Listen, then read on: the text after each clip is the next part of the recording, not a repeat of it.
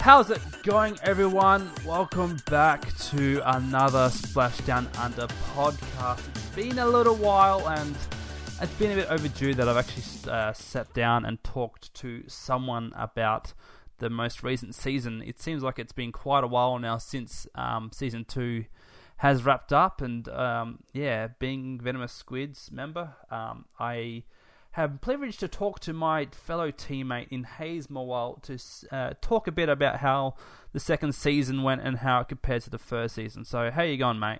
I'm going alright.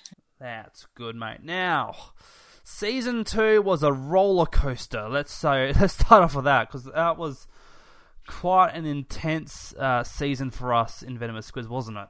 Yeah, it really, it really was. It was different than last season for what I've seen. Yeah. The way it was hosted and like there's like Division Three, like was probably still just Division Two in my eyes. Yeah, that's right. Because in, in the first season we did have those two uh, Division Twos, which sort of, um, I guess, like it sort of worked out well because from those two divisions, like we do have the, like the stronger uh, teams in the Division Two now, and the lesser teams that performed in Div Three, which is where we find ourselves. So, um, in the ways of how Season One went for us, we only had the one win, and that was against I think HC. I think you played in that Haze, didn't you? Yeah, I, I think know. I played in almost all of them in Season One, if not all of them. Yeah, and then we come on to Season Two and uh, I guess from your perspective, how are you feeling towards season two? You, you think as a team, as a collective, feeling more confident? As a team, yeah, it was seemed like we were getting used to each other a bit more than the first season. Yep. Like exactly. weapon choices and stuff and we do have the ability to have a certain amount of members that can play specific map modes, and um, we obviously know Cat Mizzy being the Clam Blitz Queen, and yourself being the Rainmaker God.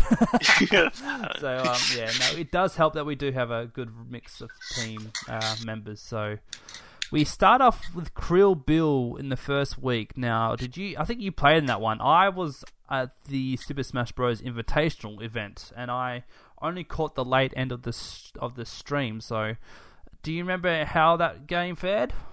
I believe the Krill Bill one was pretty close, and that's from what I much of it. I just remember it was close, and we just got lucky with wins. I think. Yeah. I don't really remember. Yeah, that's fair because, like, from what I remember uh, going against Krill Bill, we've had so many scrims with them in the past and now I think we haven't played against them in a while, and they've come. It's weird because like sometimes like you have your good days, and I think we might have got lucky, but uh, so from what I heard, those games were just epically close. Yeah. Um, yeah. Week two, we had a bit of issues but we managed to play Too Fast Too Woomy in a bit of a lag affected round, I think. the the but, massive um, DC yeah. the, thing and the yes. and the one of the viewing person DC and like so no, that's right. The spectator DC as well. it all just madly happened, and like yeah, we just basically not sure if we should have, but we just let it happen. We let it. Yeah. We won because it's yeah, probably fair. One. Yeah, and in the in probably hindsight, we did have the good bit of karma come back our way, I suppose, with um, clinching that that um, game nine. So, yeah, yeah. I mean, I mean, like from what I recall, I think I was spectating as well. Maybe I can't remember if I was a sub that night, but there were some really close games between those two uh, two teams. So, um, yeah, it just goes to show how tight this um, uh, division is. Now, for some reason, Surf and Turf, we went against them and they got the better of us. Do you remember? What do you remember from that match? The, the maps were not in our favour. Oh, oh, that's right. Was that the that was the Wahoo Clam Blitz one, wasn't it, as well? Yeah, it was. Was just the maps were just so like we're not that good, or it's just like it was the map and mode didn't I think Moray Tower was featured there as well. Yeah, there's a lot of different stuff. Like, like we just did, we it's just the maps were so not in any in alpha. Yeah, I mean it probably speaks to us to say that we should probably practice in these a bit more. But yeah, it's everyone knows there's a certain maps that don't no one really likes. Like I know tower control on Moray is hideous. Uh, we know Wahoo. Well, Clam, for some for some people's opinion, Clam Blitz on Wahoo is okay, but for the majority, I don't think most people like it. Piranha is also a very popular one. Oh, sorry, an unpopular one with uh, Clam Blitz on Piranha. So, um, yeah, I mean, Well, teams have to learn to practice. Well, Piranha, I haven't found anything to defend with. Yeah, So, even even the Clam Blitz one says he doesn't like Piranha clans. yeah, that's it. I mean, only one person I can think of, and we, me and you both know who that would one person would be that likes that ma- map so much. and, yeah. Uh, ah well, so yeah, we had a bit of a reality check, I think, in week three, but come back to week four, we had to.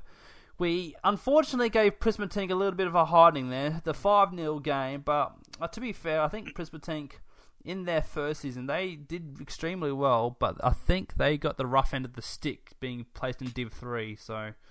Yeah, I, I, I do remember playing that game, and Yeah, um, I think yeah. I think they got like what we did. Like, they got Yes. put like like in the first season, we got basically put in a league where we probably should have been just one lower. Yeah, yeah. I mean, Prismatink, I think they, they they do they are capable of performing well when they And, and also, I remembered if you think about it, Tink did not have all of their full team players. Yeah, true, true, yeah, Because a few of them did leave or went to a different team to do something. yeah, true. And that's another thing to note too. Like, that some of the teams between Div One, Div Two had a lot of uh, player transfers as well. So some teams weren't able to perform to their full capability. Obviously, with having new members jump in and out and all that every now and then. Like for us, the only difference between Div season one and season two, I don't recall properly. But season one, I don't think we had Dimmy. Oh no, we had Dimmy, but he didn't play. And then I think Smarty as well. But yeah, I don't know. Smarty I can't played really a- remember. Smarty played a bit, but not as much from what I remember. Yeah, in The first season. Mm. And I think also in that week five match against Prismatink, there were some more favourable maps too, where I was like, um, I was able to play Gucci confidently, with knowing I could be able to back myself. But I think as a team, we really put together what we needed to, um, and I think that's the same for all the other teams who played in this division in season two. Is um, like obviously teams have been around well long long enough now to like know how to play with each other, know what to do on map modes now. So um, I mean, I think that's what made Div three so even as well. I mean, Yeah. despite Prismatink, but um, yeah, I think the Tink one, they had good weapons, but the chemistry wasn't really there. So Mhm. they they might need somebody to actually help coach and see what's yeah, yeah. That's and some teams do want some and some don't. So I'm not gonna like basically go out the way and ask them. Yeah, I mean, yeah, that's true. I mean, coaching does help a, a bit, but I don't know. I can't really understand. I I mean. I I wouldn't like being coached, but I'm just saying that this is what you're doing. Yeah, And if you want to Yeah. fix it, you can. So like I wouldn't be strict. Like some others say, no, you can't use that. Just use what you what you feel is good. yeah. Go with it. And that's another thing too about how the it sort of stems, stems back to the oceanic community about like how everyone there is able to give help out to one another and um, like provide a bit of help, particularly in the boot camp section where people ask for certain weapon builds or ask for some tips and tricks on certain maps and stuff like that. So Yeah. um, I think uh, as a whole, uh, Prisma can be can find a way to improve from having such a tough uh, season. I guess like they can they can go back to the drawing board, figure out what really suits them best, and like really learn from that. So. Um, yeah, I'm pretty sure you guys, Prisma Team, if you guys are listening, you guys can really put it back together. Like I think I believe you guys. So, um, yeah. Now moving on. Now at this point in week six, we had lost the one game, and we were going up against Riptide, who hadn't lost for the season at all. This was really, really high pressure uh, match, really, because um, if Venomous Squids were to win, we would have taken top spot. If we were to lose, I believe we would have dropped to as fo- as far as fourth. So a lot riding on this matchup, and obviously due to uh, well, we had obviously it's lag effectiveness and software hosts, but that's just normal because we we're here in Oceanic. We we have a, an unknown opponent. Well, not an unknown opponent, but a mystery opponent called lag. So those who know who and know how to read lag or understand it, um, they can take advantage of it. But like I think both teams had the best of both, both the best of the lag as well. So. Uh, yeah, this game, this matchup from memory was absolutely insane. Uh, Haze, I don't know if you're on voice chat in that last match where we managed a clutch win in Clam Blitz. Were you there? Yeah, I was there. Yeah, I, will could never forget that. Oh yeah, yeah. If that, if it was a if there was a match that needed to be streamed by Oceanic, that would have been the match. But unfortunately, we did have someone. We did have um Grace from Riptide stream it for us, which we thank her for. Um, uh, but yeah, that matchup was just intense from start to finish. I'm kind of glad they asked to change host, so I didn't have to do the final two matches. yeah, yeah. So like, so like Riptide are like the opposite of Prismatink. They have been around for a lot longer. One of the oldest teams in Australia. Um, they have they have quite a, a, a formidable team with um, some of the most of their players being very flexible, and we know Grace being her backliner, Calamar being the ends up front runner, um, uh, Conjun with his roller, and I think there's a blaster user in Hero or Hiro. I'm sorry if I said your name wrong, dude. Uh, yeah, so again, having the bit of a luck of the draw in that matchup, uh, yeah, I think it really capped off what was an, an absolutely fanatical season for VS as well. And yeah. I'm sure Haze, you could agree, it was a much more improved uh, team performance all around than season one.